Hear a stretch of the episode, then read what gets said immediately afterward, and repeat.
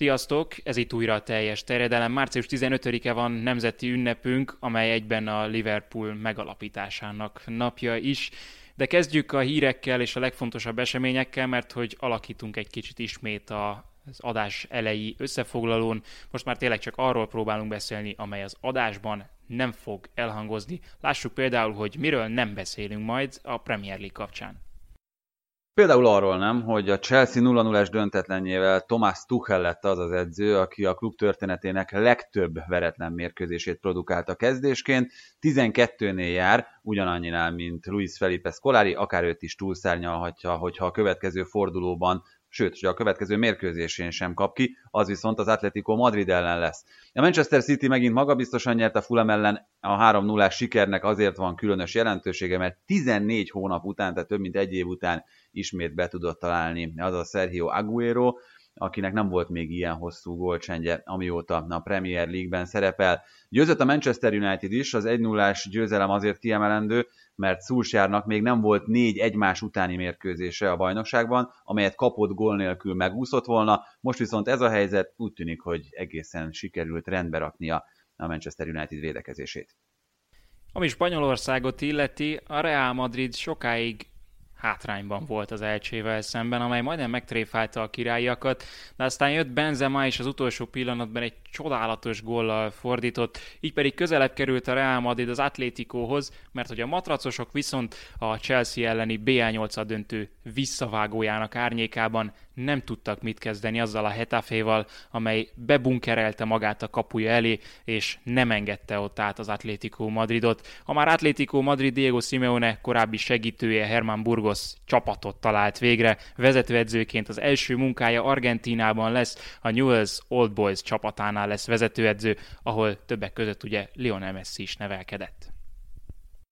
Olaszországban különösebben nagy meglepetések nem voltak, magabiztosan tudott győzni a Juventus. A Párma Róma elleni sikere az mindenképpen kiemelendő, a 2-0-ás vereség nem volt bekalkulálva, Fonszéka csapatánál, pláne azután, hogy az Európa Ligában ilyen jól szerepelt a csapat. Az Atalanta egy 3-1-es győzelemmel melegített a Spezia ellen, a Real Madrid elleni bajnokok ligája mérkőzésre, és bőven lesz szó a műsorban a Miláról, amely vereségével alaposan leszakadt az éllovas Interről, a Napoli ellen kapott ki hazai pályán egy nullára Pioli csapata. A Bundesligában a Leipzig egy-egyes döntetlent játszott a Frankfurttal, úgyhogy ismét négy pont a Bayern előnye, de a bajnokságban a legfontosabb kérdés továbbra is, hogy vajon képes lesz-e megdönteni Robert Lewandowski Gerd Müller rekordját. A lengyel jelenleg 25 forduló alatt 32 gólnál jár, a 40-hez tehát már csak 8 találatra van szüksége. Hogyha hozza az eddigi átlagot, akkor nem lesz kérdés, hogy mi a sztori vége. Volt viszont egy szomorú sztori nem Németországban, hanem a franciáknál, ahol a PSG akár át is vehette volna a vezetést a tabellán, de nem tudott nyerni vasárnap esti mérkőzésén, amely közben kirabolták a csapat argentin klasszisának, Angel Di Mariának a házát, és a mérkőzés közben még le kellett cserélni Di Mariát, aki a mérkőzés közben kapta erről a híreket. Elég erőszakos cselekmény, és nem csak vele történt ez meg, hanem a csapat középhátvédjével, Marquinhosszal is.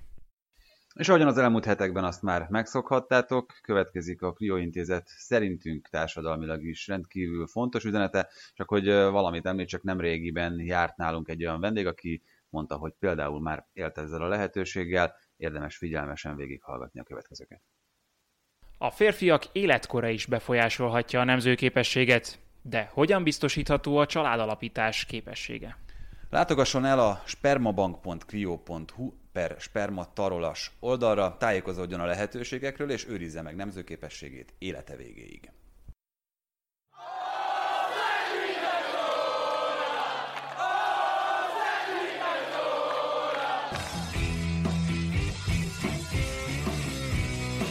Ez a teljes terjedelem.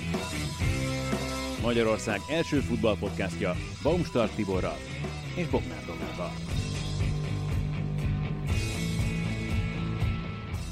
És elsőként Szabó Péter Pítet köszöntjük nagy szeretettel, a Spiller TV szakértőjét, akivel itt a hétvégén történtekről fogunk beszélni. Egyrészt, ami Angliában történt, másrészt pedig arról, ami Budapesten elsőként, mert hogy a Liverpool itt fogadta a Lipcsét, ugyanúgy, mint ahogy az első mérkőzésen a Puskás Ferenc stadionban találkoztak a felek, és az a vicc jutott eszembe, vagy hát nem is annyira vicc, hogyha elpusztíthatatlan anyagból készítik a fekete dobozt a repülőgépen, akkor miért nem készítik abból az egész repülőgépet, tehát hogy Kloppnak hogy nem jutott eszébe eddig az a megoldás, ami elég kézenfekvőnek tűnt ezen a mérkőzésen, hogy érintetlenül hagyja mondjuk a középpályát, és akkor nincs akkor a nyomás a védelmem. Igen, ez főleg azért érdekes, mert gyakorlatilag a Liverpool kapcsán az elmúlt hónapokban csak is arról beszéltünk, hogy ez egy annyira komplex rendszer, hogyha egy elemet elmozdítasz benne, akkor borul gyakorlatilag az egész. Ehhez képest Klopp, amint kicsavarodott egy, egy elem, minden más is kicsavart körülötte, és gyakorlatilag teljesen átrendezte a csapatot, tehát elsősorban a középpályán sok védelemben való játszatására gondolok Fabinho-ra és Hendersonra. Aztán kiderült, hogy ha egy elemet legalább a helyén hogy akkor ez jobban működik. Nyilván értjük, hogy ez miért van így, és Netflix játékát elnézve az elmúlt hónapokban érthető, hogy miért gondolta úgy Klopp, hogy lehet, hogy nem vele kéne végigjátszani a következő hónapokat, de hát az meg látszik, hogy ez a védelem akár Kabakkal, akár Philipszel sokkal magabiztosabb, hogy ott van előttük Fabinho, és akin leginkább megérződött ennek a pozitív hatásra, szerintem egyértelműen Tiago volt. Nagyon sok olyan statisztika, meg elemzés megjelent vele kapcsolatban, hogy mennyit kell védekeznie, hátrafelé mennyit kell védekezni, és hogy mennyire nem tudja ezt megoldani, mennyi sárga alapja van, mennyi szabálytalanságot követel. Hát így, hogy ott van mögötte Fabinho, már azt csinálhatta például a Lipcse, a legjobb labdákat tudott osztogatni, az a kapásból indítása például Szalának az kifejezetten tiágós parádé volt, hogyha ezt a középpályás egyensúlyt legalább meg tudja tartani Liverpool, még akár Henderson nélkül is, azért reményt adhat itt a folytatásra, meg akár a BR-re is, bár egy ilyen közép párosra azért sok jobban nem reménykednék hosszú távon. Igen, Doma, te ezt egészen közelről, testközelből láthatod, hogy hogyan működött, és még azt is tapasztalhattad, hogy például Vejnádümnek a pszichéjére milyen jó hatással volt az, hogy Fabinho végre a helyén játszott, és úgy minden mozaik kocka oda passzolt, ahova egyébként tervezték eredetileg. Amúgy mindenkinek jó hatással volt a pszichéjére, hogy túl voltak ezen az egészen, mert kicsit azt láttam amúgy Nagelsmannékon is, hogy igen, szomorúak voltak a kiesés miatt, de valahogy, ahogy lefújták a meccset, mindenki így megkönnyebbült, és mindenki megnyugodott, hogy vége van ennek a párharcnak, de hát az, az amit ami Wijnaldummal volt, az egészen kivételes, hogy ugye amikor az öltözőből rángatnak ki valakit, akkor már annyira nincsen kedve interjúzni. Wijnaldumnak mindenhez volt kedve, tényleg mindenre vevő lett volna kb. És amit én a legérdekesebbnek találtam a nyilatkozatában, hogy ugye ő volt a csapatkapitány, és Obama kapcsán is azért felmerült most a hétvégén megint csak, hogy, hogy milyen lehet egy csendes ö, csapatkapitány, vagy lehet-e olyan, hogy csendes egy csapatkapitány, és Wijnaldum szerintem egy abszolút pozitív példa, de ugye az UEFA-nál ö, általában úgy választanak meccsemberét, hogy kilőtte a győztes gólt, ki, ki volt a meccs hőse, ahogyan egyébként ez van a spanyol bajnokságban is. Itt viszont ugye Fabinho lett a, a meccsembere, ami azért szerintem jelzi, hogy, hogy mennyire fontos volt, hogy megtalálják ezt, ezt a hármast. Meg amiről már beszéltünk veled is, Tibi, ugye, hogy Philips miben jó, miben rossz, azért az nekem nagyon feltűnő volt, hogy mennyi fejese volt annak ellenére, hogy rajta volt ugye ez a kis turbán. Nem lehet kellemes olyanban játszani, de, de rengeteg fejpárbaja volt, és rengeteg ilyet nyert meg. Hiába ugrált ki rengetegszer, ami szintén feltűnő volt, azért ez, hogy ennyi fejpárbajt meg tud nyerni, az, az szerintem kiemelkedő. Abszolút, mert ez a legfőbb erénye Philipsnek, vagy hát talán, hogyha kicsit gonoszkodnék, akkor az egyetlen igazán komoly erény, amit mondtad, hogy kiugrált, ott viszont azért minimum kétszer komolyan megalázta őt gyakorlatilag Forsberg a, a lefordulásaival. Tehát, hogy itt is szerintem pont az, amit te mondasz, meg amit te kiemeltél, hogy arra koncentrálhatott Ned Phillips is ezen a mérkőzésen, amiben jó, arra kevésre. Igen, ez nyilván abszolút pozitívum, és ugye erről is beszéltünk már szerintem mi is, akár a tévében is, vagy egy, egyéb műsorokban sokat, hogy Klopp továbbra is erőltette ezt nagyon, nagyon magasra feltolt védekezést, még akkor is, hogyha mondjuk a védelem előtt is magában a védelemben sem volt meg a kellő biztosítás, új emberek kerültek be folyamatosan, Kabáknak volt ezzel nagyon sok probléma, hogy nem tudta tartani alatt, nem tudta, mikor kell kilépni. Azért Philips ebből a szempontból még lehetnek gondok attól függetlenül, hogy Fabinho már valamilyen szinten meg tudja szűrni ezeket a támadásokat, amiben itt a fejlődés talán várható, Fabinho jelenléte miatt, hogy előrefelé jobb lesz a Liverpool, és kevésbé fognak érkezni egyáltalán ezek a labdák, amikkel mondjuk Philipsnek a gyenge pontjait meg lehet találni. Mondom, ez egy abszolút pozitívum itt a Liverpool következő hónapjaival kapcsolatban, főleg itt a bajnokság szempontjából szerintem. Hát el is kellnek a pozitívumok, mert a Liverpool a Premier League-ben meglehetősen rosszul áll. Pont azt számoltam itt Chris Wilder menesztése kapcsán is, hogy annyi pontja van most a Liverpoolnak, amennyi az előző szezonban ilyenkor a Sheffieldnek volt. Tehát, hogy itt azért nem lehet arról beszélni, nem lehet azt magyarázni, hogy hogy hú, igen, sok sérültünk van, meg összejátszott a világelőnk, szóval ez már nagyon-nagyon sok, nagyon komoly differencia itt az előző szezonhoz képest. Maradjunk még egy kicsit a bajnokok ligájánál, mert azért történtek még érdekes események itt a hétközi találkozókon. Például a Juventus kiesése az mindenképpen ebbe a kategóriába tartozik, pláne úgy, hogy az 54. perctől számítva emberelőnyben játszott Pirlo csapata. Nagyon kellemetlen szerintem. Nyilván az, hogy a Porto ellen esel ki, és hogy most már zsinórban harmadik éve egy olyan csapat ellen esik ki a Juventus, ahol elvileg nekik kötelező lenne tovább jutni és pláne azért, mert mi volt itt a narratíva néhány évvel ezelőtt, amikor Cristiano Ronaldo megérkezett a csapathoz, az utolsó láncszem, vele már tényleg lehet menni a bajnokok ligáját, és hogyha a nemzetközi sajtót nyilván ti is olvastátok, meg itt a nézők, hallgatók közül sokan olvasták, akkor Ronaldót megint megtalálták egyfajta bűnbakként, hogy hát ezért jött, ő azért jött, hogy megnyerje a BL-t, és hát lám semmit sem mutatott. Nyilván itt a hétvégi bajnokin szépen üzent is a kritikusoknak, egyrészt egy gesztussal, meg három góllal, de hát azért addig el kell jutni, hogy gyakorlatilag mindenki elhitte, hogy Messi meg Ronaldo az a két játékos, akik egymaguk is meg tudnak nyerni akár egy egész bajnokligája sorozatot, csak közben meg nem. Tehát a futball az egy csapatjáték továbbra is. Szerintem ezt ugyanúgy látjuk Lionel Messi esetében, aki ilyen híróbolt játszik most már szerintem évek óta, hogy egymaga tartja a víz fölött a Barcelonát, de egy ember nem tud igazán jó csapatot csinálni, maximum tényleg a víz fölött tudja tartani. És hogyha azt nézzük meg, Cristiano Ronaldo-nak most van a legjobb szezonja mióta a Juventus játékosa. De persze ezt is érdemes kontextusban nézni, hogyha azt nézitek, hogy átlagban 90 percenként akcióból több gólt ér el, mint az előző idényben, több helyzet kialakítása mint az előző idényben, kevesebb szer jut el hozzá a labda, de amikor nálam a labda, akkor többször juttatja el a támadó harmadba a labdát, többször juttatja el a 16-oson belőle a labdát, csak ilyenkor felmerül az a kérdés, hogy oké, okay, Ronaldo nagyon jól játszik, de miért ő az, akinek el kell juttatni a támadó harmadba a labdát, miért neki kell eljuttatni a 16-oson belül a labdát, tehát kevesebbből többet tud kihozni, csak ilyenkor felmerül a kérdés, hogy oké, okay, de a csapat körülötte miért nem tud többet tenni azért, hogy neki nem ezeket a feladatokat kelljen végrehajtani. És én egyben látom a Juventusnak a problémáját, hogy volt egy kicsit már kiöregedőben lévő csapat, amit ki kellett cserélni, ez meg is történik közben folyamatosan a háttérben, csak közben jött egy Ronaldo is, akit meg az azonnali sikerért hoztak ez egy borzasztó nagy ellentmondás, és erre jött rá az, hogy akkor leültetünk a nyáron egy teljesen újonc edzőt a kispadra. Ilyen helyzetben, hogy bárkinek is komoly elvárása lett volna a BLL kapcsolatban, azt egyszerűen nem tudom komolyan venni. Persze a Porto ellen nem jó kiesni, és a Porto szerintem nagyon jól játszott, tehát azt a védekezést, amit már a csoportkörben láttunk Conceição csapatától, az oktatni való. Tényleg a Prime Atletico Madridot idézte időnként, de a Juventus szintjén ez akkor is csalódás, főleg azért, mert ilyen ilyen vegyes üzeneteket fogalmaztak meg már az elvárások kapcsán is. Kíváncsi vagyok, hogy nektek eszetekbe jutott-e az az analógia, és szerintem ez azért ülhet, mert egy kicsit hasonló a helyzet. Még hogyha egyébként Lampardnak volt is egy évnyi championship tapasztalata, amikor megkapta a Chelsea-t.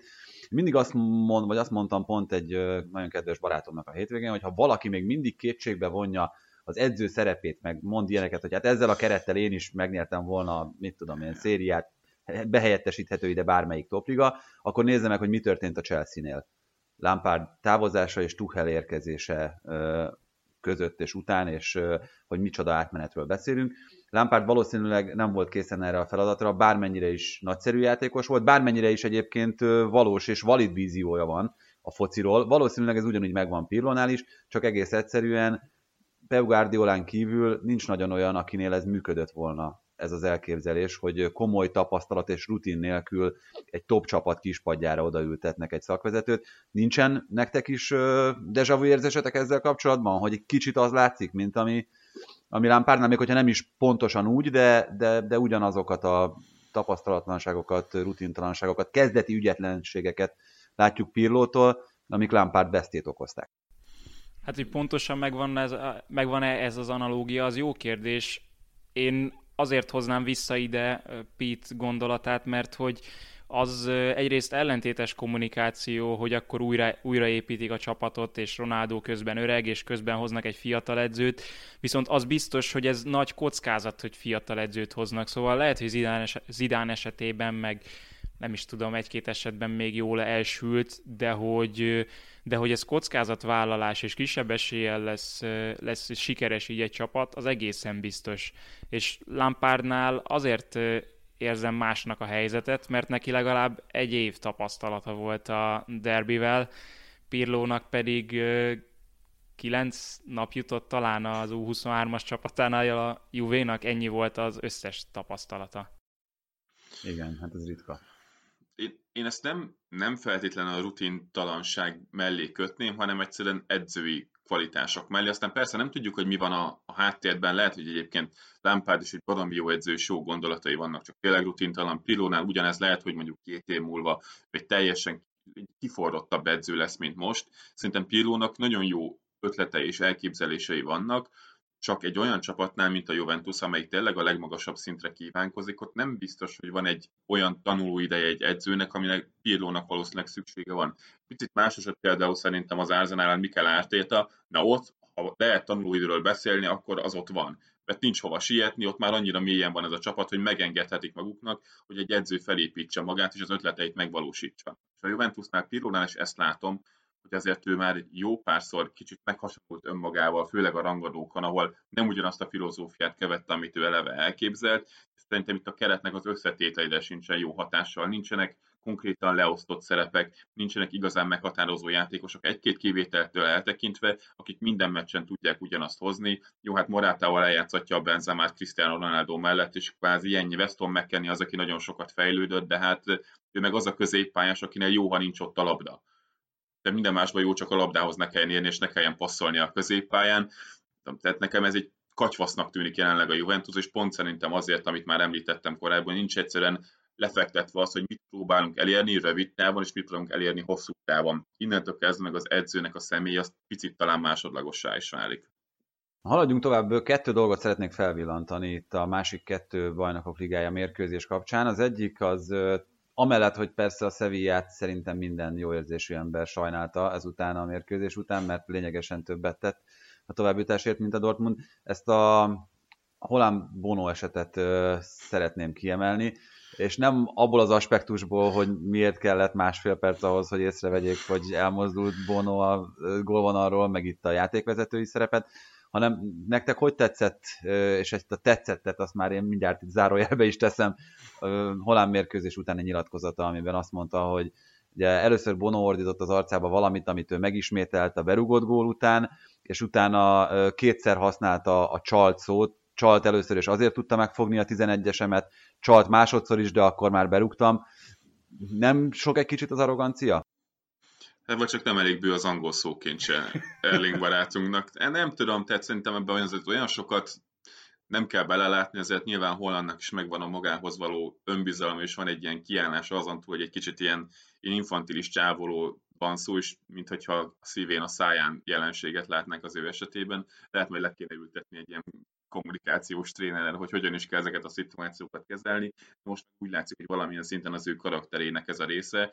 Nekem az meg kifejezetten tetszett, amit a pályán művel. Tehát jó, Bono oda az nem is kérdés, neki. hogy az... Tehát az szerintem egy, egy tökös dolog volt. Ugye nyilván láttuk már nála már komolyabb karrierbe futott játékosoknál is ugyanezt, hogy a hergelésre nagyon frappánsan egyrészt góllal reagált, másrészt meg akkor már nem hagyom annyiban a dolgot. Ugye emlékszem pont Thierry Henrynak volt még 2007-ben egy hasonló esete, nem tudom, emlékeztek el, valószínűleg nem, Chris kirkland egy Vigen elleni meccsen, ahol folyamatosan húzta az időt a Vigen, és amikor kiegyenlítette az ázan, akkor Henry a hálóból kivette a labdát, odadugta a Kirkland orra le, hogy na most húzd az időt öreg.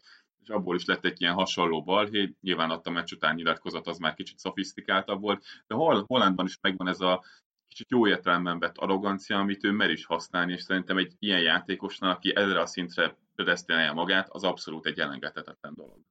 Az, az tök normális, hogy a meccsen ugye mi van, mert ott nem tudod kontrollálni a, az érzelmeidet, sem azt, hogy mit mondasz, és ugye elsőre nem volt egyértelmű, hogy mi a kontextusa annak, hogy ráordít Bonóra, és ott még nem is értettük, hogy miért csinálta ezt, kicsit jogosnak tűnt a Sevilla játékosok reakciója, aztán persze utólag már, hogy láttuk a másik ismétlést, megérdemelt volt. Az egy sokkal másabb dolog, hogy a meccs után mit nyilatkozik, ugye? Ez az, amiben elvileg átgondoltabbnak kellene lennie, és például az ilyen szavakat, mint a csalás, azt nem szabadna használnia, de tök jó, hogy valaki még elmeri mondani őszintén a gondolatait, bár tényleg nem tudom, hogy mennyire játszik itt közre abban, hogy nem talált más szót, szinonimát arra, hogy, hogy csalás. Hát igen, ezt beszéltük Peter is, hogy itt a, a kilépés, ami talán nem egy olyan, ez a nem az az expert szint, még a, az angol szókincs szempontjából az, az lehet, hogy itt szerencsésebb lett volna. Mert, De őt legalább megkérdezték, nem úgy, mint Conseil South. Igen, igen. De még itt azt nem szeretném, hogyha elszaladnánk a Barcelona kiesése és a Paris Saint-Germain továbbjutása fölött. Arra most itt nem lesz idő, hogy átbeszéljük, hogy mi történt szegény PSG játékosokkal a hétvégén, pedig azt is javasoljuk mindenkinek átolvasásra, meg megtekintésre. Szóval egyrészt Pochettino szerintem nagyon szépen felmondta a második félidőben a kötelező házi feladatot, amit ilyen helyzetekben fel kell mondani. Másrészt pedig le a kalappal a Barcelona előtt, amely az első félidőben megteremtette annak a lehetőségét, hogy egy újabb remontádát lássunk itt ugye az első meccs volt az, amit a Barcelona nagyon durván elrontott, és, és Koeman persze dicsérő, hogy a második meccsre viszont pont azokat a hiányosságokat tudtak kiavítani, és ez egyébként megtörtént az előtte való bajnokin is, például a Sevilla elleni kupamérkőzésén, és az azt követő bajnokokon is, amikor átállt erre a három belső védős rendszerre, hogy a bajnokokon 3-5-2-t játszott, erről ti is beszéltetek, ugye múltkor Bíró Dáviddal, ugye a PSG ellen pedig kvázi egy ilyen 3-4-2-1-et rakott fel a pályára, mert min bukott el a, a Barcelona az első meccsen az, hogy Mbappé folyamatosan elszaladgált a szélen, és Griezmannnak és Demberének pedig szinte hatodik, ötödik meg hatodik védőt kellett játszani, hogy visszazelni és tudjon biztosítani. Ezt megoldotta azzal Kuman, hogy berakott még egy középhátért, és a szélességet jobban le tudta védeni a Barcelona, miközben támadás meg ugyanazt a 3-2-5-öt, 2-3-5-öt tudták játszani, mint korábban, és Kulcs, akin akár mondhatnánk az is, hogy elment a továbbjutás, mert nem rúgta be az ittszereit, ugye Usman Dembélé, hát nélküle nem beszélhettünk volna arról, hogy mennyire jól játszik a Barcelona, mert végre volt egy olyan játékos ebben a csapatban, aki kereste a mélységet, aki indult a védelem mögé, és hát nagyon szeretem Frankie de Jongot, meg nagyon jó játékos, és ebben a szerepkörben is feltalálta magát, amikor középpályáról kell érkezni, de ne Frankie de Jong legyen már az, aki a védelem mögött területet támadja egyedüliként folyamatosan egy Barcelonában.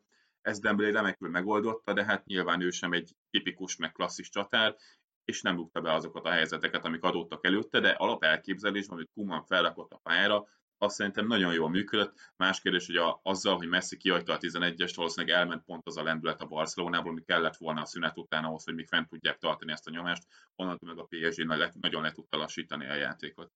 Igen, ilyenkor derül ki, hogy miért szeretnék annyira Hollandot, vagy miért sírják vissza annyira Suárez-t, mert kiderült, hogy Messinek úgy tudnak pozíciót, illetve területet teremteni, hogyha előtte valaki legalább egy elfutó csatár van, és most egyébként Pedrinek is nagyon sok helyet tudtak ezzel adni, és talán egyet többször látjuk majd ezt a Barszától, ami tényleg nagyon felüdülés volt. Amúgy a Barca szurkolók is azt írták, ugye, hogy a szezon legjobb első fél ideje volt, amit láttak én bocsi, ez, ez az úgynevezett eh, spacing, tehát hogy hogy csinálsz kellő mennyiségű területet a csapatod játékosének, hogy megjelenjen a szélesség, legyenek játékosaid, akik tartják a szélességet a pályán, legyenek olyan játékosaid, akik támadják a mélységet folyamatosan, és nyilván, hogyha ez megvan, akkor már a vonalak között is egyszerűen megnyílik a terület az olyan játékosoknak, mint Messi vagy Pedri, hogy az úgynevezett pozíciós az alapja, ezt látjuk folyamatosan mondjuk Guardiola csapatainál, de mondjuk Thomas Tuchelnek bármelyik együttesét is fel lehetne hozni. Ezt kell megoldani szerintem egy edzőnek ahhoz, hogy megfelelően tudja egy ilyen labdabirtoklásra épülő játékba jól használni a játékosait.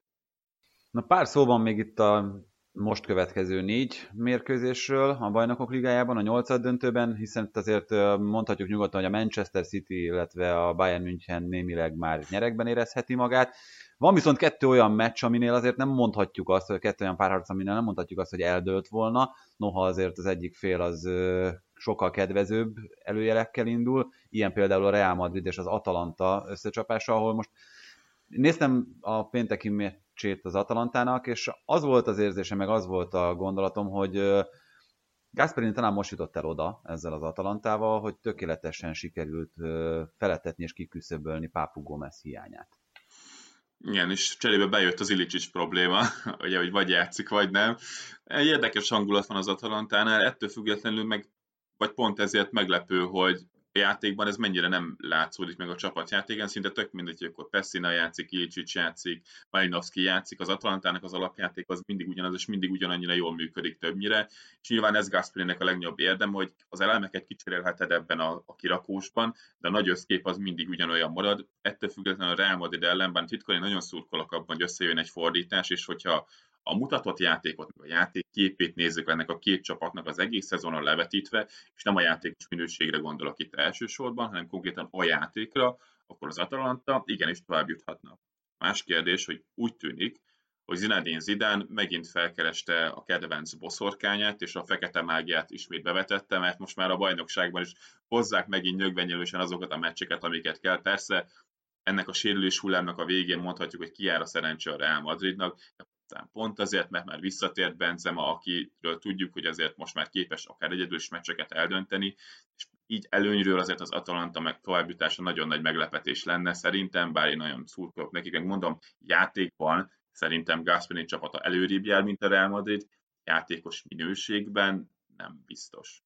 Hát biztos, hogy nem, szerintem. Pont, igen, pont a Real Madrid szemszögéből tudom csak ezt a meccset nézni. Az első meccs az azért volt furcsa, mert ugye tíz ember ellen, vagy tíz emberrel az Atalanta beállt védekezni. És úgy tűnik most a, az Elche elleni meccsből is kiindulva, hogy ez a Real Madridnak annyira nem tetszik, és annyira nem áll jól, hogy igazából csak a felállt védelmek ellen szenved ez a csapat. Amikor egy kicsit nyíltabb az ellenfél, akkor sokkal folyékonyabb a játék, és sokkal, sokkal jobban néz ki az, amit a Real Madrid csinál. Hogy ez Zidane érdemel, vagy tényleg elég az, hogy, hogy klasszisok vannak a csapatban, az már egy tök más kérdés. Csak számomra az a, az a legkülönleges, legkülönösebb ebben a második meccsben, hogy, hogy vajon Gasperini képes lesz-e arra, hogy 11 emberrel, emberrel is egy kicsit ilyen védekező focit játszon, és, és türelmes legyen a Real Madrid ellen. Szerintem nincsen benne az Atalanta játékában, illetve egyáltalán eszköztárában ez az opció, viszont ö, még hagyd magadnál a ö, kezdeményezést a mikrofondomon, mert az Atletico Madrid szempontjából hogyan néz ki ez a Chelsea? Ott valószínűleg egy egészen más megközelítés kell, mint az első meccsen, amit láthattunk az Atletitől. Nem vagyok benne biztos. Tényleg? Ab- abban biztos vagyok, hogy hogy ugye Joao Félixet nem véletlenül pihentette a hétvégén a Hetafe ellen, de hogy nagyon más lesz ez a, ez a hozzáállás, abban egyáltalán nem vagyok biztos, mert a, a három védős rendszer az maradni fog, ez Tuchel valószínű, hogy látja, pontosan tudja az elmúlt meccsek alapján, hogy mit kell ezzel ellen csinálni, és nem látok olyan dolgot, amivel meg tudná lepni Simeone igazából Tuchelt, úgyhogy szerintem játsza majd az alapjátékát az Atlético Madrid, amit az utóbbi időben már alapjátéknak nevezhetünk, és megpróbálja föltörni a, a, a Chelsea-t, de ez, ez tényleg csak egy ilyen halvány előrejelzés. Pete azért lehet, hogy többet tud ebben. Nekem ez pont ezért furcsa, mert a Chelsea elleni első meccsen, meg az Atletico Madrid pont nem az alapjátékát játszotta. Persze meg volt a három belső védő, csak itt nem a szárnyvédőkkel nem egy ötvédős felállás volt, hanem gyakorlatilag 6-3-1-et védekeztek. Ez egyébként nem egy egyedülálló eset volt Simone kapcsán, nyilván felismerte azt, hogy a chelsea nagyon fontos az, hogy a felfutó szárnyvédők megadják a szélességet a csapatnak, és mondjuk az utolsó vonalban akár egy létszám egyenlőséget tudnak kialakítani, ehhez kellett pluszban egy hatodik védő, ezt játszotta egyébként, biztos Domete emlékszel a Sevilla elleni bajnokin, ott is 6-3-1-et védekezett. A Sevillának is elsősorban az az erőssége, hogy az felfutó szélső hátvédek adják meg a támadásoknak az igaz élét, ők cipelik fel a labdát, és ők juttatják a legtöbbször 16-osan belőle a labdát. Ott is ugyanez volt a filozófia. A másik, hogy azon a meccsen még nem voltak ott Simeone számára az első számú szárnyvédők. Nem volt Pontosan, Trippier, és egy picit nem túl, túlbiztosította szerintem, ez lehetett ott az első meccsen. Azért az, hogy Trippier ott van, az egy óriási dolog, és főleg Marcos Jorentének, aki így viszont tud a támadásra figyelni sokkal inkább. Úgyhogy ez, ezért mondom, hogy lehet, hogy az alapjáték már az Atlétikónál, de hogy mennyire fog működni, az már egy másik kérdés. No hát nem véletlenül van Pete Arsenal szerelésben, mert még egy téma van, amit mindenképpen érdemes röviden kivesézni, ez pedig az észak-londoni derbi, amit a hétvégén játszottak, az Arsenal 2-1-re nyert, úgyhogy fordítani tudott. José Mourinho csapata ellen Ártéta együttese. Ez volt az első olyan mérkőzés Ártétának, akár játékosként, akár edzőként, amit meg tudott nyerni. Mourinho ellen. Mm, hát az, tehát javíts ki, hogyha, hogyha rosszul mondom, vagy rosszul gondolom, együtt néztük tegnap a, a meccset, hogy ez a kicsit olyan érzése van az embernek, hogy megnyerte az Arsenal, tök jogosan, nincs itt semmi látnivaló. Az utolsó 10 perc megmagyarázhatatlan volt, de minden mást azt tudtunk, megértettünk, hogy miért így, így nézett ki. Lamela gólját azért persze még lehet magyarázgatni, másodszor talán. Azt de... nem lehet. hát igen, ez a, ez a másik megközelítés, hogy az Astras Tripolis ellen volt már 2014. októberében egy hasonló megoldás, ott még messzebbről talált be. Egyáltalán az, hogy neki ez eszébe jut, ez a mozdulat, az szerintem egy, egy zseniális dolog, mint ahogy aztán az is egy ilyen teljesen majdnem magától értetődő, ahogyan Lamela számára a folytatás alakult. Igen, Lamela agyába azért én egyszer belenéznék, ahol ilyen zseniális gondolatok születnek, hogy hogy lehet egyszerre teljes sötétség is. Mert ugye, ha megnézitek egy-egy Lamela mérkőzést, akkor mindig az a meglepő, hogy nem állítják ki. Tehát vagy mindig elkövet legalább két olyan szabálytalanságot, amit le lehetne küldeni a pályáról, egy Galambos Dani kollégánk ennek biztosan mindig nagyon is szokott örülni, és ennek hangot is szokott adni. De ez a tipikus lámelemes volt, hogy egy zseniális megmozdulás, onnantól kezdve pedig az egész meccsen áttartó hentelés, meg az egész nem látszódott ez a borzasztó frusztráció, ami már szerintem ennek a megközelítésnek szólt, amit Mourinho megint előadott borzasztó pofátlan módon. Ha megnézitek a Tatanem kezdőjét, hogy nézett ki? Ott volt Kén, ott volt Son, ott volt Bél, ott volt Lucas Moura, ott volt Endon belül a középpályán, hát ezekkel a játékosokkal olyan támadó focit lehet rittyenteni, hogy ihaj. Ehhez képest a Tottenham az első perctől kezdve nem, hogy támadni nem akart, még csak a labda megszerzésére irányuló megmozdulások is alig akart, teljesen passzívan játszottak, miközben hátul meg ott volt Daherty, Davinson Sanchez, és előttük meg ugye Bél védekezett. Tehát Mourinho konkrétan a saját csapata gyengeségeit nagyította föl, ahelyett, hogy az erősségeit domborította volna ki. A másik oldalon persze meg áttétát lehet dicsérni, amiatt, hogy felismert, hogy a bal oldalon kell megbontani az ellenfélnek a védekezését. Ott Smithról zseniálisan futotta be ezeket az üres területeket, amiket Daherty kimozgatásával tudtak kreálni, csak hát itt Mourinho, mint hogyha teljesen feltett kézzel ment volna bele a meccsbe, és eleve a hozzáállás, hogy az Arsenal gyakorlatilag két paszt alig engedett egymás után a Tottenhamnek, a másik oldalon pedig teljesen passzívan játszották végig a mérkőzést, és akkor kezdett el focizni a Spurs, amikor tényleg már minden mindegy volt, amikor nem kellett mit védeni, amikor ember hátrányba kerültek, de ott azért látszott, hogyha elkezdtek volna letámadni a meccs egy korábbi szakaszában is tudatosan erre készülve, ennek az Arsenalnak azért lehetett volna problémát okozni, így viszont gyakorlatilag feladták a meccset 75 percen keresztül, és utána meg persze bal szerencséjük volt, hogy két kapufát lőtt, meg a Les góllal, meg hogy utána Davinson Sánchez ismétlését Gabriel kifélte a gólvonalról, de hát azt a 75 perc is semmit, nem negyed óra alatt próbál már behozni egy csapat.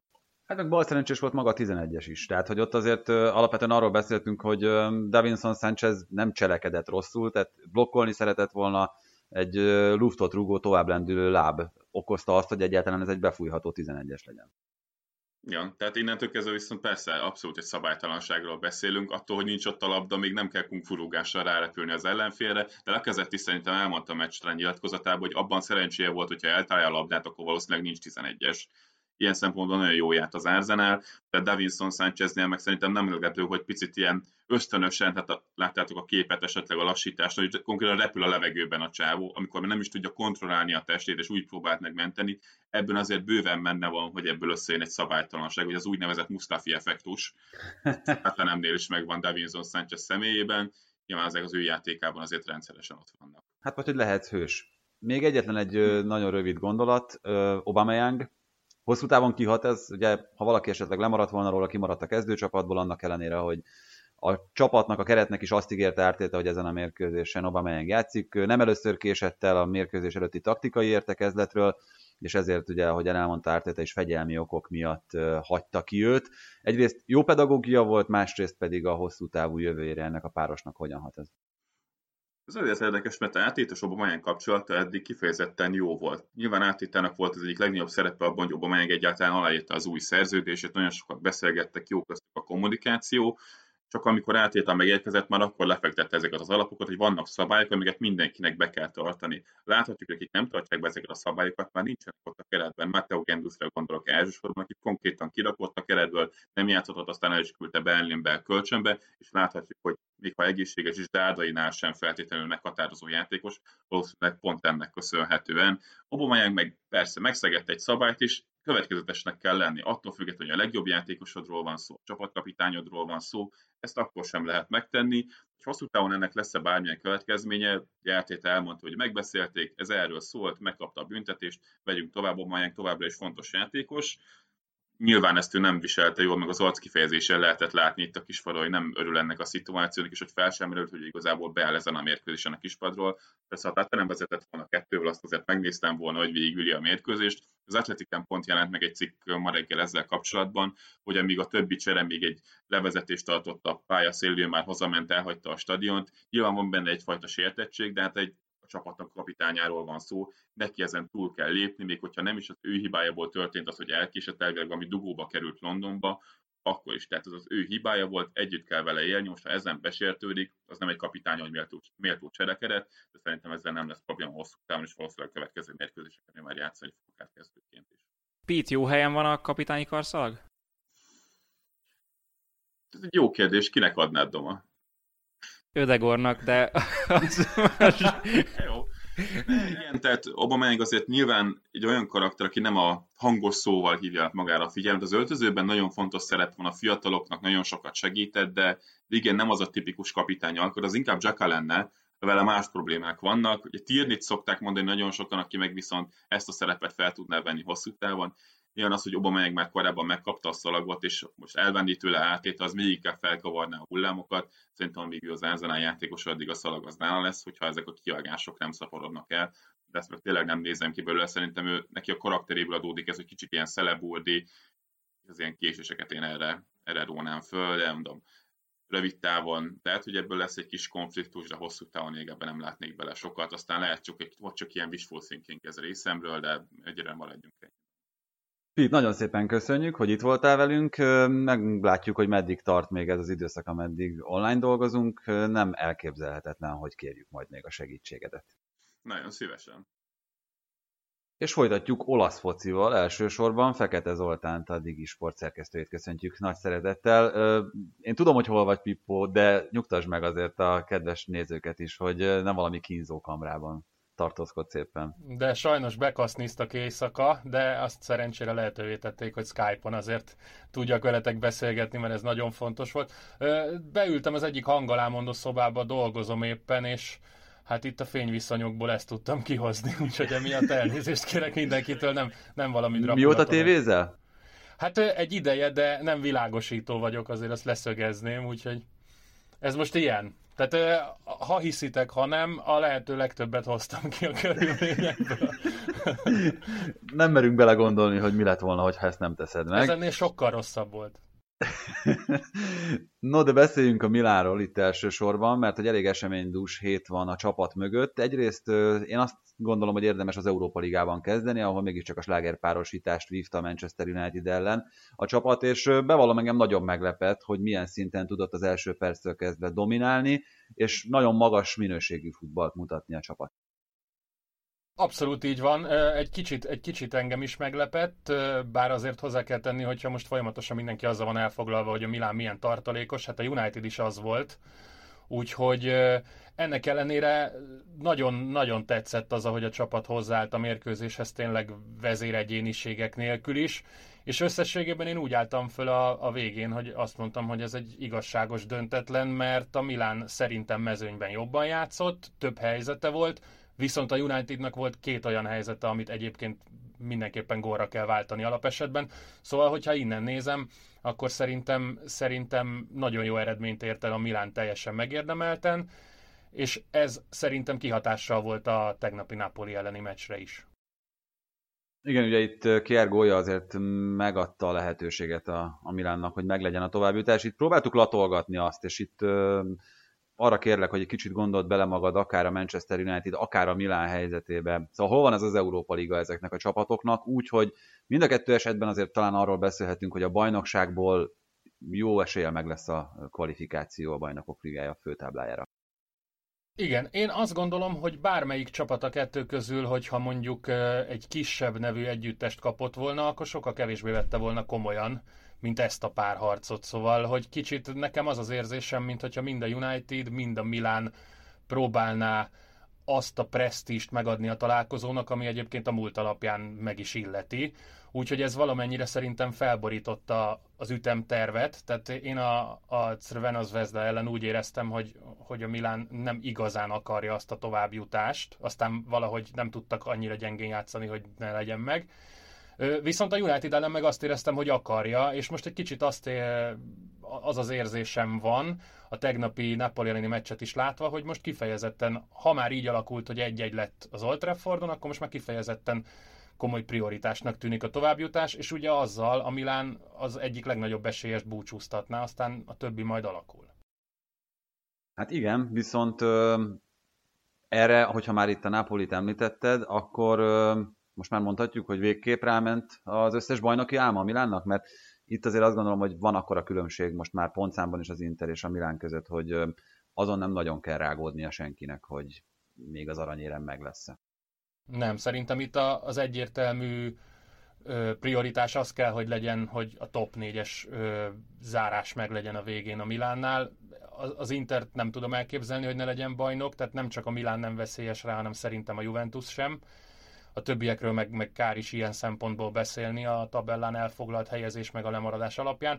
Úgyhogy szerintem az Inter bajnok, ami egyébként akár le is vehet egy olyan terhet a Milán válláról, hogy hogy most akkor itt a Scudettoért hajtani kell, tehát ez, ez, ez okozhatna nyugalmat, ha tegnap mondjuk megnyerték volna a Napoli elleni meccset, mert így viszont már a, már a top 4 is e, kezd egy kicsit melegedni, szerintem.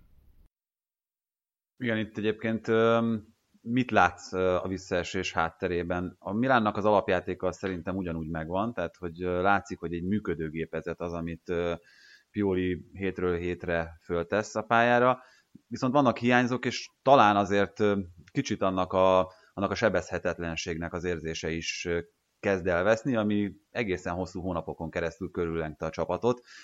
Szóval önbizalomvesztés, a magabiztosság elfogyása, vagy egész egyszerűen csak a kulcsemberek hiánya az, ami magyarázza ezt a jelenlegi szitut?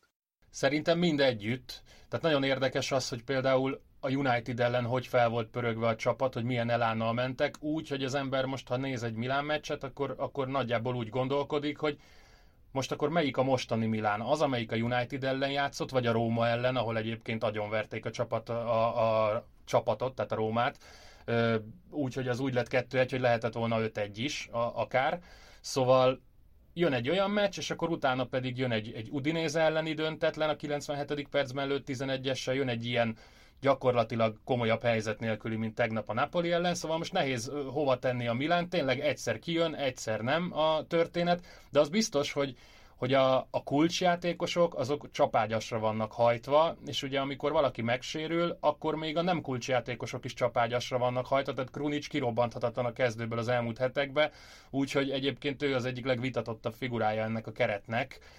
Hozzáteszem, hogy egyébként sokkal jobban játszik, mint azt a korábban látottak alapján bárki elvárta szerintem tőle, de ettől függetlenül nem ő neki kell balszélsőt játszani egy Milánban. Tehát az, hogy, hogy a Manchester United ellen az egyetlen felnőtt kerethez tartozó támadó játékos Rafael Leao volt a csapatban, az brutális. Főleg azt tudva, hogy Rafael Leao, hogyha két, az első két megmozdulása nem jön be, akkor onnantól gyakran szinte emberhátrányt tud jelenteni. Nagyon félve mondom ezt, de nem lehet, hogy a BL az még rosszul jönne a Milánnak jövőre? Azért gondolom, hogy nem, mert egyrészt az azért egy nagyon komoly motivációt adna, másrészt óriási pénzt, ami most még jobban kell, amikor nagyon komoly kiesések vannak anyagilag minden csapatnál.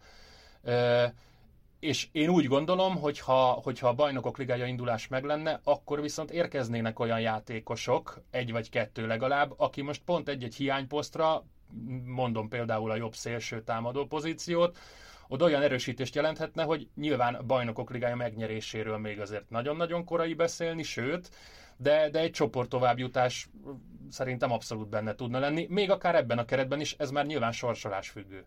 Szuszót vissza. Hát azért azt ne kapkodjuk el, nagyon jól ült a Sevillában. Kettő dolgot szeretnék még kicsit átbeszélni. Az egyik az a Juventusnak a kérdése, és ezt mindenképpen egy ilyen külön témába is göngyölíteném. Egyrészt itt a Bajnokok Ligája kiesés kapcsán ez milyen hatással lehet majd egyrészt Pirló munkásságára, a csapatra, illetve a bajnoki szezon folytatására, mert azért mindegyikre valószínűleg a bélyegét rá fogja nyomni. Hát szerintem amúgy sem volt kérdés, hogy a Juventusnak meg lesz az első négy a bajnokságban, ez most még biztosabbá vált, én biztos vagyok benne, hogy második helyen fognak zárni egyébként, tehát meg fogják előzni a Milánt. Most már az elmaradt meccsüket, ha megnyerik a Napoli ellen, amit egyszer majd valamikor úgy is lejátszanak, mert ugye minden héten tovább tolják szinte.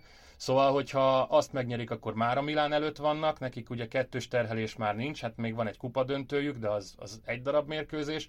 Szóval ö, szerintem ha azt nézzük, hogy mit várhatott-e reálisan Pirlótól a Juventus, akkor azt két részre kell bontani. Egyrészt szerintem, hogyha kinevezel egy nulla kilométeres edzőt, hiába vagy te a Juventus, aki zsinórban 9 bajnoki címmel a háta mögött kezdi a szezont, de tudnod kell, hogy neked egy rutintalan, gyakorlatilag mindenféle tapasztalat nélküli edzőül a kispadodon, ami vezethet hibákhoz, és nyilván Pirlo követett is el ilyen hibákat, amit pont emiatt nem nagyon lehet felróni neki. Más kérdés, hogyha te mondjuk a Manchester City ellen kiesel, vagy a Bayern München ellen kiesel, az teljesen más, mint amikor a 16 között a Porto ellen. Szóval ez azért akkor is nagy blama, hogyha hozzáveszik, hogy Pirlo rutintalan, szerintem. Hát meg az ember hátrány, hogyha még szintén... Hát az meg a másik, igen, hogy 70 perc ember hátrány. Úgy is, hogy mondjuk szerintem Ronaldo javára kellett volna ítélni egy 11-est még az odavágón a végén, a és végén. azért egy 2-2 után ez egy teljesen más mérkőzés, a Juventus onnan ráér 0-0-ra játszani. És ez a 11-es is elég bohóc volt, amit itt a Porto kapott szerintem a visszavágón, úgyhogy mondjuk Demirál sem dicsérném meg, tehát nem élete legokosabb megmozdulása volt, bár lehet csemegézni. Szóval, szóval sok minden, sok minden ellene volt a Juventusnak, viszont tényleg a 70 perc emberelőnyt azt nem lehet mással magyarázni, tehát ezt, ezt innen meg kellett volna csinálni a Juvénak Pirlo rutintalansága ide vagy oda, szerintem. Na és akkor még egy dolog, a Juventus is abszolút ebbe a bolyban lehetett, lehet venni, amiről most itt még beszélni akarok, és eléggé tág is emiatt az a kérdés, amit fölteszek. Itt az Atalanta, a Róma, a Láció, a Napoli nagy masszájából te kit látsz a legerősebbnek, kit látsz a legjobbnak arra ahhoz, akár itt konzisztenciát, akár minőséget nézve, hogy a bajnokok ligája indulásra még eséllyel pályázom, mert hogyha azt veszük alapul, hogy Inter, Milán, Juventus, akkor már csak egy hely kiadó. Igen. Én azt mondom, hogy nálam a három fix az az Inter, Juventus, Atalanta hármas. Tehát szerintem ők, ők top négyesek lesznek mindenképpen főleg, hogyha az Atalanta kiesik most a héten a Real Madrid ellen, amire amúgy nem vennék mérget, de, de a papírforma alapján kifog, és akkor ugye már neki is csak a bajnokság, és az az egy darab kupa döntő van hátra, úgyhogy én ezt a három csapatot bevenném, és egyébként a Lációt én valamiért kizárnám most, én nem, nem érzem őket, nagy is a lemaradásuk, bukdácsolósak is, nincs, nincs cserepadjuk, ami azért szintén a sorozat terhelésnél nagyon hiányozhat, ilyen Muricsikkel nem nagyon fogod megoldani a top 4-et szerintem. Úgyhogy én azt gondolom, hogy a Milán, Róma, Napoli hármasból még egy be fog jutni, és én szerintem egyébként a Milán lesz az, de tény, hogy ezzel nyitottabbá vált a történet. Nyilván függ attól is, hogy a Róma meddig jut az Európa Ligában.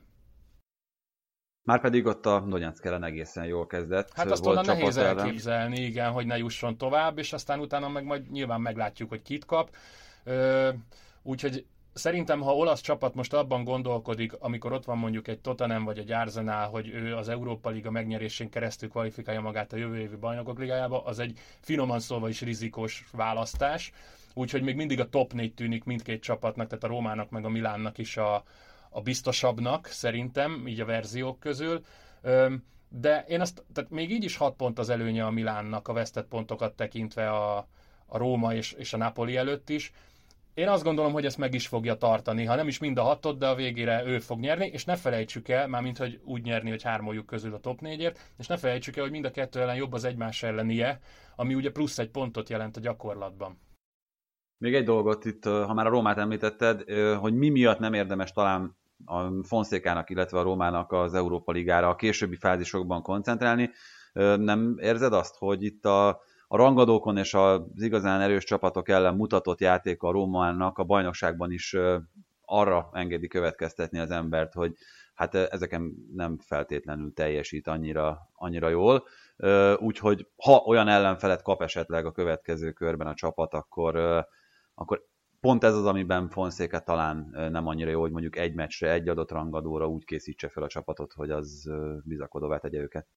Hát egyrészt ez, Másrészt meg, hogy egészen biztos vagyok benne, hogy ott az öltözőben van egy kis, van egy kis káosz, tehát ugye ez a Jéko ügy, ami, ami zajlik, hát szinte mondhatjuk, hogy már nyár óta, de ugye utána végül maradt Jéko a Rómában, aztán most már nem csapatkapitány, de már nem is Ez emlékeim szerint egy ilyen öt éve zajlik, nem? Igen, azért mondom, hogy, hogy sőt már, igen, tehát már két éve nyáron is volt róla szó, tehát igazából Jéko az a játékos, aki úgy dönt meg lassan minden rekordot a Rómánál, hogy sose akart ott játszani, tehát tehát ez így kicsit érdekes, de, de azért, hogyha a csapatkapitányod ilyen helyzetbe kerül, és ilyen viszonya van a vezetőedződdel, mint amilyen most nyilván nem cikkeznek róla mindig, de sejtéseim szerint bizonyára elég rossz a viszony kettejük között, az nyilván kihatással van az öltözőre is, és oda behívhatsz El Saravikat, meg, meg, meg majorálokat, de, de, de az nem az a kategória szerintem, mint mondjuk egy Jéko. És szerintem ez a legnagyobb problémája a Rómának, hogy, hogy, hogy valahogy nem érzem azt az egységet, amit jobb meccseim mondjuk a Milánon is tudok érezni, akár egy Láción, az Atalantán tökéletesen, tehát valahogy ez a Rómában nincs meg. Szerintem. Hát nagyon szépen köszönjük, Pippo. Köszönjük, hogy rendelkezésre álltál, meg hogy elmondtad a véleményedet, aztán hát miután tudjuk, hogy te nem titkoltan azért a Milánt kedvelet, talán itt a leginkább a csapatok közül, ezért a Manchester United elleni mérkőzésre sok sikert kívánunk a ja, Köszönöm szépen, de bármelyik olasznak drukkolnék a United ellen. Köszönjük szépen, további szép napot kívánunk. Én is köszönöm, sziasztok! És a harmadik mai megállónk egyrészt Spanyolország, másrészt pedig Szabó Szilárd otthona aki szintén csatlakozott hozzánk. Köszönjük szépen, hogy így is a rendelkezésünkre állsz, de szerintem ugorjunk egyből Barcelonába. Igaz, hogy te Valenciában voltál annó elég sok időt, de Barcelonában még hangosabbak azok a hangok és azok a kételyek, amik a vezetéssel kapcsolatban most vannak. Meglett a választás. Már a verseny nagy, nem? A kettő csapat között. Óriási. Bár én madridista vagyok, úgyhogy... De azért a Barcelonában most valóban hangosabbak a, a, a hangok, ahogy mondodom, igen. Meg lett a választás elvileg, de rögtön jöttek a kételyek, mert akit kinevezett volna igazgatónak, az mégsem vállalta el, és már is, már is az az érzés az embernek, hogy ugyanonnan folytatja Laportá, ahol abba hagyta lehet itt nyugalom egyáltalán ebben a helyzetben, vagy pedig Laportával ugyanaz folytatódik, ami Bartomeu abban maradt?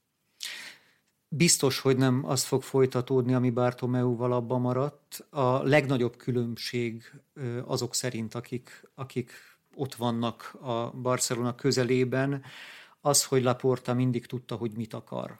Tehát ő egy céltudatos elnök, és Bartomeu pedig hát pont az ellenkezőjét mondják róla, hogy nagyon sokszor csak kapkodott össze-vissza, és nem nagyon voltak perspektívák a szem előtt. Laporta azt is tudja, hogy mit akar, és azt is tudja, hogy kikkel akarja. Most amire utaltál te, az az, hogy ugye Jaume Giro a, lett volna az ő fő gazdasági embere, a gazdasági alelnök, és ő hát rögtön a választás utáni hatodik napon, szombaton bejelentette hivatalosan, hogy ő visszalép, és mégsem vállalja. Hát ezzel kapcsolatban is vannak, van ugye egy hivatalos ö, kommunikáció, miszerint Londonban annyi érdekeltsége van, üzleti érdekeltsége, hogy neki ezeket a dolgokat kell csinálnia. És hát nagyon persze, a hetedik időt... napon meg akart pihenni, mint ahogyan azt Igen, Londonban. És ugyanakkor pedig a nem hivatalos rész az az, hogy ő Laporta jobb keze akart lenni, tehát egy sokkal nagyobb szeletet akart ebből a barcelonai tortából. Viszont ez a jobb kéz, ez Rafael Giuste, magyarul ő az, aki Laporta legközelebbi embere, hogyha jól emlékszem, akkor ő végül is a vannak puskáim, de nem tudom elolvasni teljesen mindegy. Ha jól emlékszem, akkor ügyvezető igazgató lett ott a cégnél, és hát vele utazott Párizsba is a BL mérkőzésre Laporta, szóval itt volt egy kis belső háború. Nem arról van szó, hogy Jaume Giro ne támogatná Laportát, és mellette áll, és nincs összeveszés, de, de ő egy kicsit nagyobb szabad kezet és nagyobb hatalmat szeretett volna a klubon belül. Már rögtön ugye a hatalmi harcok, ami talán ebbe a helyzetbe sodorta a Barcelonát, pedig a hírek szerint még csak szerdán fogja elfoglalni a helyét konkrétan a klubházban az új elnök, akkor mikorra rendeződhet a helyzet? Mert azt is hallottuk már, Kuman nyilatkozta, hogy igazából a Párizsba vezető úton beszélt Bartomeu, vagy Bartomeuval, Laportával egy-két szót, de igazából még nem, nem tudtak konkrétan beszélni a, a jövőről, akkor erre mikor kerülhet sor? Mi most az első egyáltalán a pénzügyi helyzet rendezése, új résztulajdonosoknak a megtalálása, vagy pedig a sportszakmai rész? Én szerintem a kulcs a kérdésedben az volt, hogy egy-két szót beszéltek a repülőúton Laportával, és az, hogy egy hete megválasztották Laportát, és a kiemelt szakosztály, a labdarúgó klub, labdarúgó csapat e, vezetőedzőjével nem beszélgetett még az új elnök, az egy elég sokat mondó információ, szerintem. Úgy, Miközben hogy... Messivel meg hosszabban beszélgetettem, mennyire tudjuk. Így van, és hát Messi ugye elment szavazni Laportára. Ez is egy nagyon sokat mondó dolog, mert korábban, hogyha jól tudom, ő nem járt elnök választáson szavazni. És ez azt feltételezi, hogy itt egy bármennyire is optimista mindenki, és azt úgy nyilatkozott Laporta is, hogy ő nagyon szereti, tiszteli Kumant, én nem hiszem, hogy ő marad hosszú távon a vezetőedző a klubnál. Ugyanakkor ugye Messi is hogyha most arról beszélünk, hogy 1173 millió eurós tartozása van a Barcelonának, ugye 1 milliárd 173 millió euró rettenetes kimondani, és ebből 555 milliót Messi vitt el az elmúlt négy évben. 2017-ben írtak alá egy olyan szerződést, mely szerint 550 millió 555 millió egészen pontosan a fizetése négy évre, és hát ennek a javát már meg is kapta 92%-át, hogyha jól tudom rengeteg pénzt viszel, viszont Messinek a marketing értéke is van akkora, hogy ez ne okozzon gondot. Más kérdés, hogy bár bődületes gólt rugott Párizsban Messi, és tudjuk, hogy mekkora focista, hogy sportszakmailag vajon mennyire férhet be a, a mondjuk egy két-három évvel későbbi Barcelonában Messi, mekkora ö, eséllyel tudnak bajnokok ligáját nyerni vele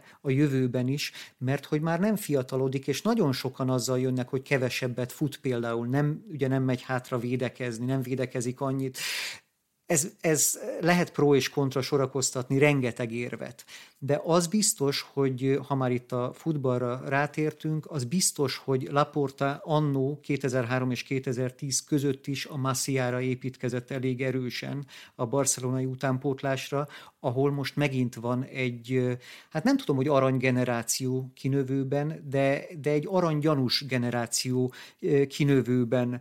Itt most, hogy ne hagyjak ki senkit, egy Araujo, Riki, Ansu Fati, Ilaix, Moriba, Mingesa, ez az öt ember, akinek a nevét itt rögtön fel lehet sorolni, akik a Massiából jönnek, és ott van egy Pedri, akit pedig Las Palmasban találtak meg, ő ugye nem a Massiából jön, de szintén egy nagyon fiatal, és egészen friss hír, hogy ő is ö, ott van a spanyol válogatott keretében, szóval tele van a mostani Barcelona nagyon-nagyon tehetséges fiatalokkal. Bocsánat, egy kérdés fogalmazott meg bennem, miközben itt mondtad ezt a Messi kérdést, és ez a La Masia növendékekre, illetve az esetleges majdani új érkezőkre is szerintem egészen komoly hatással van. Szerintetek, és mind a kettőtök véleményére ebben nagyon kíváncsi lennék, Messi Barcelonánál maradása esetlegesen az hívó szó egy odaérkező játékosnak, vagy éppen azt mondja, hogy addig, ameddig ő van, addig, addig én nem tudok igazán kivirágozni és kiteljesedni. Mm, kezd... Akár a fiatal játékosra is vonatkozhat persze a kérdés. Kezdhetem. Azért ez egy nagyon jó kérdés, de pont Eduard Romeu, ugye ő lett az új gazdasági alelnök, tehát ő lett a, a Giro helyett, és ő nyilatkozott úgy a minap, hogy pontosan a klubanyagi helyzete miatt most Hollandokat és Mbappékat nem fog tudni igazolni ezen a nyáron a Barcelona. Tehát ennyiben ez a nagyon-nagyon jó kérdés, Tibi, hangsúlyozom, de nem, nem biztos, hogy releváns.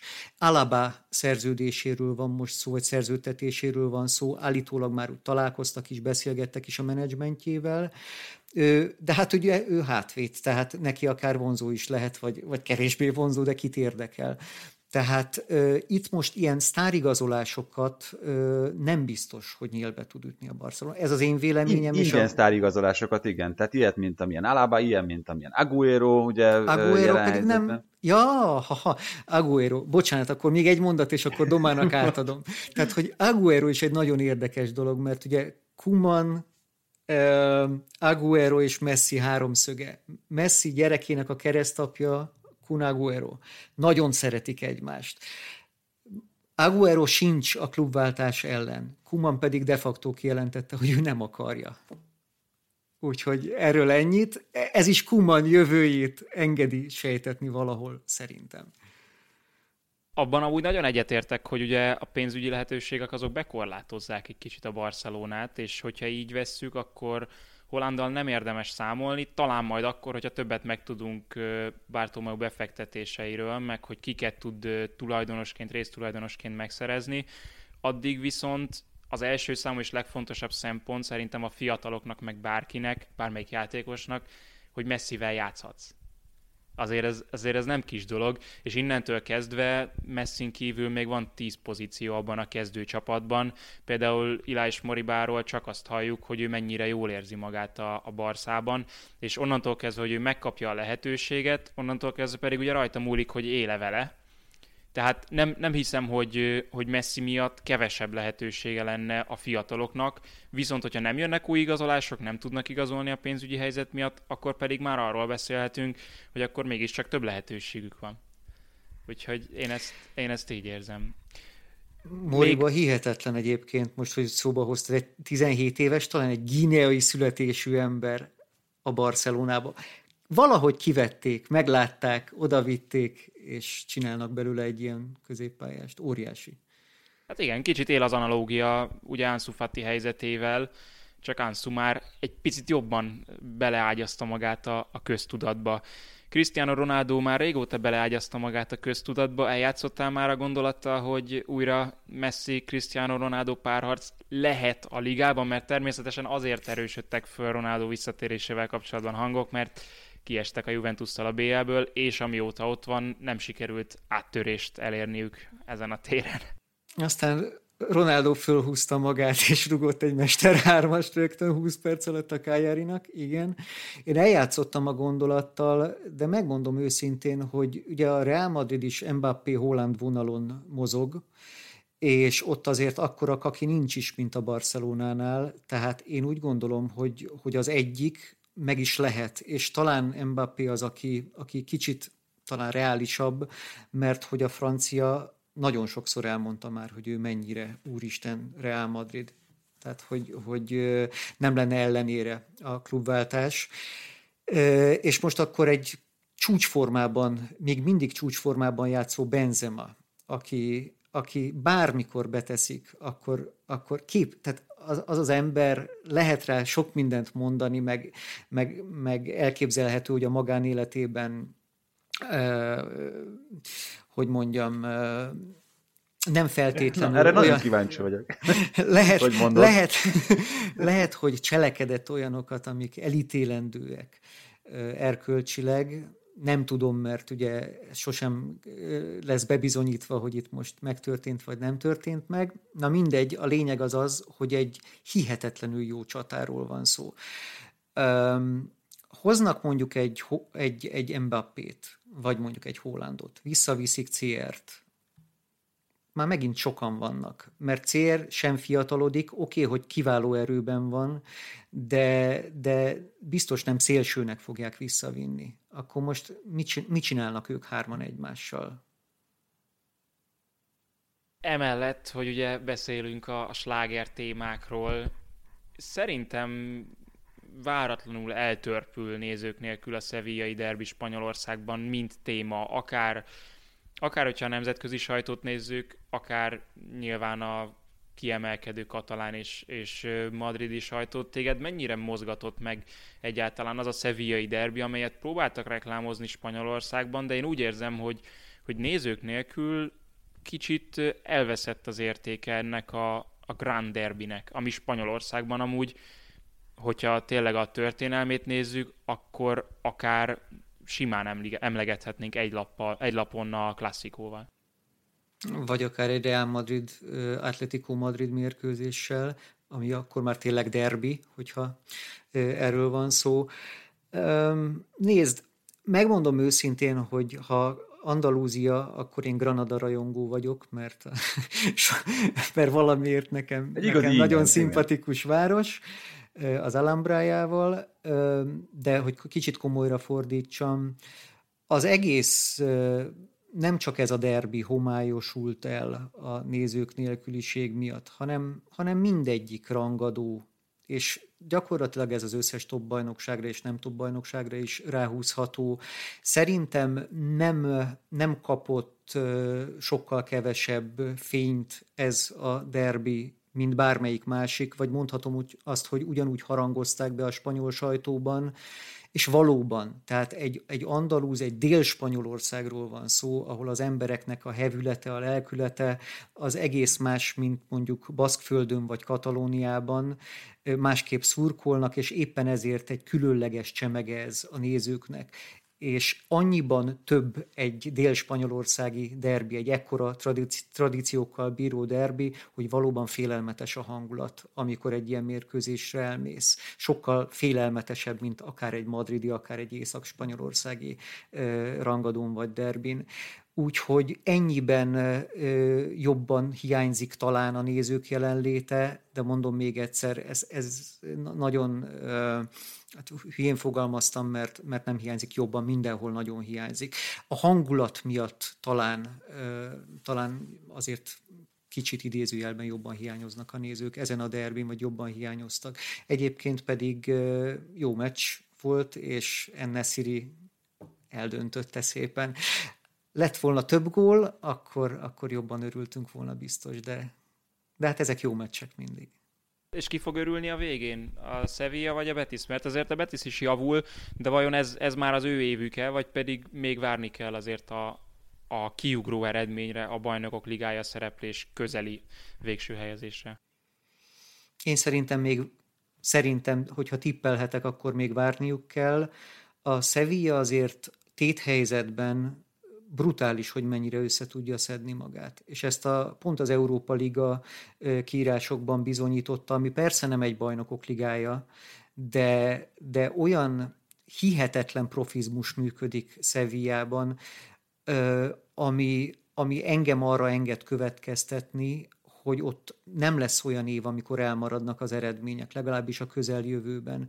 A játékos megfigyelői hálózattól elkezdve a, tehát az igazolási politikán keresztül a, a mindenkori ö, vezetőedző választásig ott szerintem bődletesen jól működnek a dolgok. A Betis egy picikét olyan, egy nagyon szimpatikus csapat, de, de még várnia kell szerintem de pont ellenpélda a Dortmund elleni BL kiesés, nem? Arra a profizmusra, amit 45 perc alatt sikerült az első meccsen lerombolni, aztán hiába próbáltak kapaszkodni, végül nem jött össze, ugye, az egyenlítés. Igen, ö, és mondtam pont a vezetőedző jelentőségét, hát nem egy Dárdai Pál irányítja a Szevillát, aki ugye azt mondta, hogy meg kell fogni Hollandot, és akkor, akkor jó eredmény érhető el, csak nem számolt azzal, hogy van egy olyan kapus, aki képes ekkora lepkét bekapni, úgyhogy a Herta mégiscsak kikapott, de Hollandot megfogták. hát a, a, a Sevillának nem sikerült. Azért a Dortmundot se felejtsük el, hogy nem egy rossz csapat. És ha már Dortmund, akkor még két szó a Németországban történtekről. Joachim Löw 2008 után? Hú, most hirtelen akartam mondani. Ezt hiszem, 2006. A 2006-os VB után vette át Klinsmann-tól a csapatot. Ja, már a VB után. Jó, bocsánat. Szóval 2006 után fog lemondani, vagy bocsánat, már lemondott, csak az EB után fogja elhagyni a német válogatottat, és azért itt az utódlás kérdésében abban mindenki egyetért, hogy német edzőnek kell következnie. De Németül beszélő legnagyobb... edzőnek, bocsánat. Németül beszélő edzőnek. Ez hangzott el a napokban, ami egy fontos kiegészítő info lehet. Igen, lehet svájci, vagy esetleg osztrák. Így van. Szóval Klopp és Nagelsmann már cáfolta hivatalosan is gyakorlatilag azokat a plegykákat, hogy ők lennének a következők, akkor, akkor ki lehet, vagy ki jöhet még szóba? Bocs, Szilárd, mielőtt válaszolsz, csak azt szeretném ezzel kapcsolatban mondani, hogy önmagában nem teljesen értem a felvetést sem. Tehát, hogy Klopp és Nagelsmann hogyan került egyáltalán szóba komolyan, mint a német válogatott következő szövetségi kapitány. A két legmagasabban rangsorolt német edzőről van szó, ez adja magát, ez rendben van. De ki az, aki jelen pillanatban, főleg ebben a helyzetben, amikor azért azt láthatjuk, hogy a válogatott futballnak a jelentősége az, hát hogy is mondjam, szóval évről évre csökken és, és egyre kisebb, hogy Klopp és Nagelsmann meg fog elégedni azzal, hogy évi hét összetartáson edz egy csapatot, egyébként meg, meg járja a lelátókat és nézi a, a kiszemelteket. Szerintem ez egyiküknek a habitusával, attitűdjével, szakmaiságával sem egyeztethető össze. Úgy, Prestige, hogy, Tibi, Prestige. Hát szerintem e, ez, ez is ellentmond az ő attitűdjüknek. Tehát nekik a Prestige az kisebb jelentőséggel bír, mint a napi munka lehetősége, amiben egy nagyon komplett nagy stábot tudnak irányítani, amiben valóban menedzserként kell viselkedniük, akár mint a játékosok pszichológusa, akár mint a stábnak a, a, a kontrollálói, irányítói. Én azt nem gondolom, hogy számukra ez, lehet, hogy én vagyok uncsi, de, de Hansi Flick, Jürgen Klopp és, és Julian, Julian Nagelsmann nem lesz szövetségi kapitány, bármennyire is romantikusan hangzik. Stefan Kunz lesz az, aki jelen pillanatban a német U21-es válogatott edzője. Nem akarom senkinek az álmát összetörni, bocsánat. Ha már presztízs, akkor én nem gondolom azt, hogy a Liverpoolnál egy sok éves edzői ciklus eltöltése kisebb presztízsel bírna, mint a német válogatott szövetségi kapitánysága. Még akkor is igaz, hogyha a németek híresen nem cserélgetik a szövetségi kapitányukat, vagy kapitányaikat. Úgyhogy Klopp szerintem, hogyha megkapja, hogyha továbbra is kapja a bizalmat, akkor ő biztos, hogy maradna szíve szerint. Ugye Hansi Flicket és Nagelsmann mondod, akik talán még fiatalabbak nála, Flick Nagels, már nem, de... Flick már talán nem, Nagelsmann biztos, hogy igen. Hát ő 33 évesen, igen. igen. Tehát, hogy, hogy amit viszont érvként itt elmondtatok, hát való igaz, hogy egy 33 éves edző biztos, hogy nem heti vagy évi hét összetartást szeretne, hanem ő klubedzőként hétről hétre, napról napra szeretne dolgozni. Tehát én is ennyiben abszolút aláírom azt, amit mondtok, hogy ki lesz egy U21-es elővet edző, akit ma még kevesen ismernek, egy, egy Mateusz. Egyébként az, az egy nagyon, azt kíváncsi vagyok, hogy ti hogyan interpretáltátok Beckenbauernek azt a nyilatkozatát, hogy fejlődik. Miben? Vagy miben? Tartott neki egy bemutató edzést? Vagy, vagy a, a tévés szakértelme alapján úgy gondolja, hogy most már kész a Egészségesebben táplálkozik. De, de szóval Beckenbauer ezt hogy látta? Vagy miben látta a, az előrelépést Lotárnál? Hát ki tudja. Hát, tőlünk kérdezett, válaszolj te. Én nem találom a választ, ezért kérdezlek benneteket. Fogalmam hát akkor csörögjünk rá Francra. Kaiser Franz. néha szoktam úgy van, elment, úgy van elmentve a telefonomban, hogy Kaiser Franz, majd nézem a K betűnél. Lotár a Balassi Bálint utcai élelmiszerboltban szokott néha vásárolni. Majd megkérdezem tőle, hogyha összefutunk legközelebb. Hogy miben fejlődtél, Lotár? Igen. Na jó, hát akkor várunk, hogyha megvan a válasz, és akkor az lesz a következő adásunkban a, a fő téma. Most arra köszönjük szépen a spanyolországi és németországi kitérőket és nektek is köszönjük a meghallgatást. Tartsatok velünk a jövő héten is, amikor valószínűleg hasonló formában jelentkezünk. Addig is iratkozatok föl a YouTube csatornánkra, keressetek minket podcast formátumban is. Sziasztok! Hello, bello! Ez volt a teljes terjedelem. Magyarország első futballpodcastja Baumstark Tiborral és Bognár Domával. Ha más podcastekre is kíváncsi vagy, hallgassd meg a Béton műsor ajánlóját. El tudod képzelni, hogy a podcastet, amit éppen most hallgattál, fél év múlva már a mesterséges intelligencia generálja? Mi sem. De ha érdekel, eljötte már a gépek lázadása. Hallgass bele az Embertelen podcastbe. Orsós Lajos vagyok, a műsor házigazdája. Egyelőre még élőben. Egyelőre. Fedezzük fel együtt, hogyan ismerkedik, randizik, mesél és vitatkozik Betty és Péter, két teljesen mesterséges intelligencia. Lajos, a podcast címét mond még egyszer, Léci. Oké. Okay. Embertelen podcast. Ez a műsor a Béton közösség tagja.